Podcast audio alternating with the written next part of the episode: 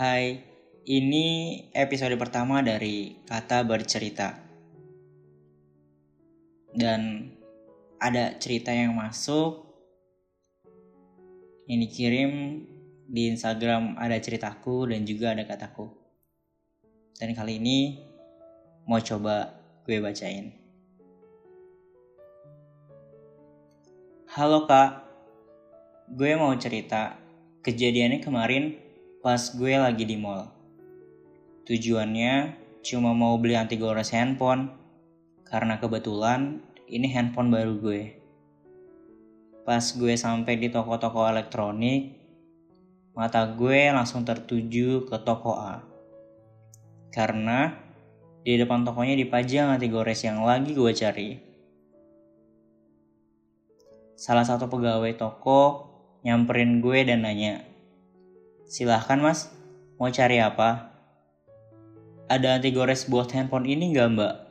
Tanya gue sambil nunjukin handphone. Ada mas, mulailah handphone gue dipasangin anti gores. Entah kenapa, si mbaknya malah curhat sama gue. Awalnya sih dia nanya gini, ini handphone siapa mas? Handphone saya mbak. Kebetulan gue lagi pegang dua handphone. Mbaknya bilang lagi, Wah, keren ya mas. Handphonenya punya dua, terus bagus-bagus lagi. Enggak kok mbak, cuma kebetulan aja baru beli yang ini. Nanti juga bakalan pakai satu handphone aja mbak. Oh gitu ya mas.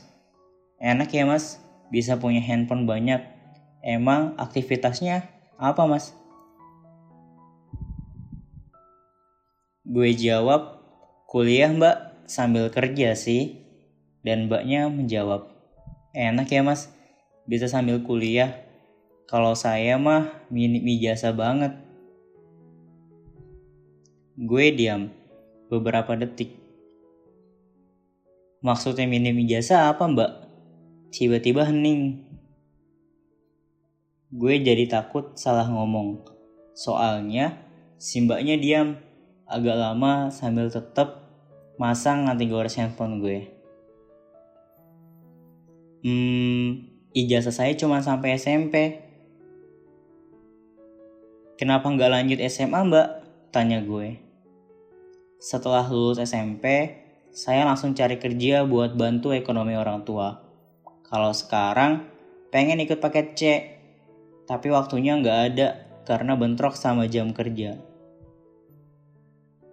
Memangnya kerja di sini dari jam berapa sampai jam berapa mbak? Saya kerja dari jam 9 pagi sampai jam 9 malam. Saya aja masuk hampir setiap hari. Libur cuma dua kali bulan ini. Dari situ gue sadar bahwa si mbak ini gak lanjut SMA bukan karena kemauannya tapi karena kondisi perekonomiannya yang mengharuskan dia untuk bekerja. Padahal dari dirinya pengen buat melanjutkan pendidikannya. Dari sopan santun Simba, menurut gue gak kelihatan dia lulusan SMP. Padahal biasanya di toko-toko elektronik mall pegawainya kalau manggil kayak ngajak ribut sambil nyodorin kertas dan maksa-maksa. Eh, iya kan? Bener banget sih. Dari momen ini, pengen banget rasanya gue bisa bantu orang lain. Pasti banyak anak-anak muda yang putus sekolah karena keadaan ekonomi. Pengen banget rasanya bisa bantu, tapi gue bingung harus mulai dari mana buat ngebantu orang lain.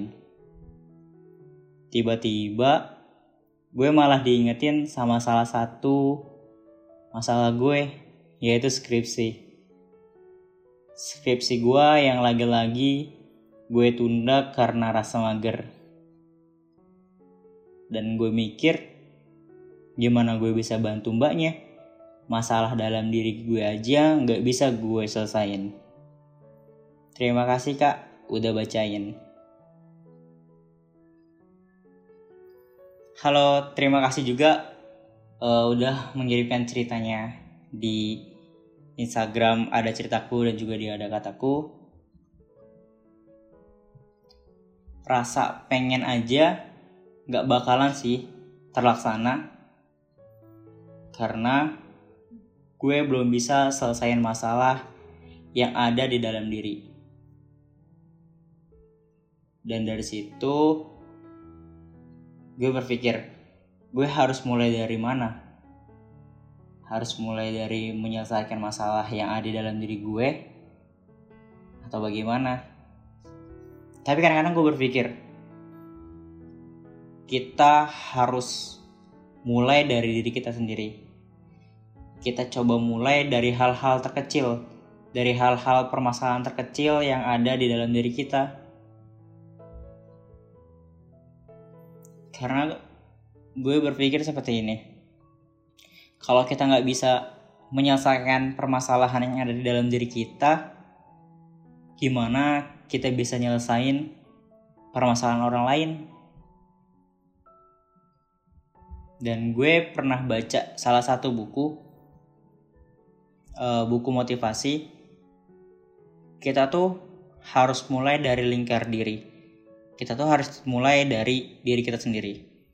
Kita mulai buat selesaiin masalah yang ada dalam diri kita. Terus kalau kita udah bisa nyelesain masalah itu, pasti kita bakalan bisa selesaiin masalah yang ada di lingkungan kita. Contohnya di lingkungan keluarga kita, di lingkungan orang-orang terdekat kita, dan kita pasti bakalan bisa nyelesain permasalahan itu. Dan kalau kita udah selesai itu, maka kita pun bakalan lanjut ke lingkaran yang lebih besar lagi, yaitu kita bisa membantu banyak orang di luar sana. Jadi, semua dimulai dari hal kecil, dimulai dari diri kita, dimulai dari segala permasalahan yang ada di dalam diri kita. Karena bakalan berat nantinya kalau kita coba buat bantu permasalahan orang lain, tapi diri kita sendiri pun masih butuh bantuan. Emang sih, kita kan makhluk sosial. Tapi kalau kita udah bisa selesai permasalahan yang ada dalam diri kita, itu bakalan enak banget. Kita bakalan lebih leluasa buat ngebantu orang. Dan kita bakalan bisa bantu orang. Sekarang, kita fokus sama permasalahan diri kita kita sama-sama selesain ya. Kita selesain permasalahan yang ada dalam diri kita. Karena banyak banget orang-orang yang udah nunggu kita. Buat kalian yang ada permas yang punya permasalahan dalam diri dalam dirinya entah itu permasalahan dari masalah segi pendidikan masalah keluarga percintaan atau pendewasaan, semangat ya. Udah banyak banget orang-orang yang nunggu kesuksesan kita di depan sana. Contohnya orang tua kita. Gue yakin orang tua kita udah nunggu kesuksesan kita. Gue yakin orang-orang terdekat kita udah nunggu kesuksesan yang harus kita raih. Jadi, semangat ya buat nyelesain permasalahan dalam diri kita pasti bakalan capek sih. Kalau capek, rehat aja, nggak apa-apa kok. Yang penting jangan nyerah ya. Kalau udah selesai rehat, ya kita berjuang lagi buat selesaiin masalah. Dan nantinya kita bakalan bisa bermanfaat untuk banyak orang. Mungkin itu tanggapan dari gue. Dan ini adalah episode pertama dari kata bercerita buat teman-teman yang mau ceritanya diceritain boleh langsung DM di Instagram ada ceritaku atau ada kataku atau juga bisa melalui email. Mungkin cukup sekian untuk episode kali ini. Terima kasih, semoga bermanfaat.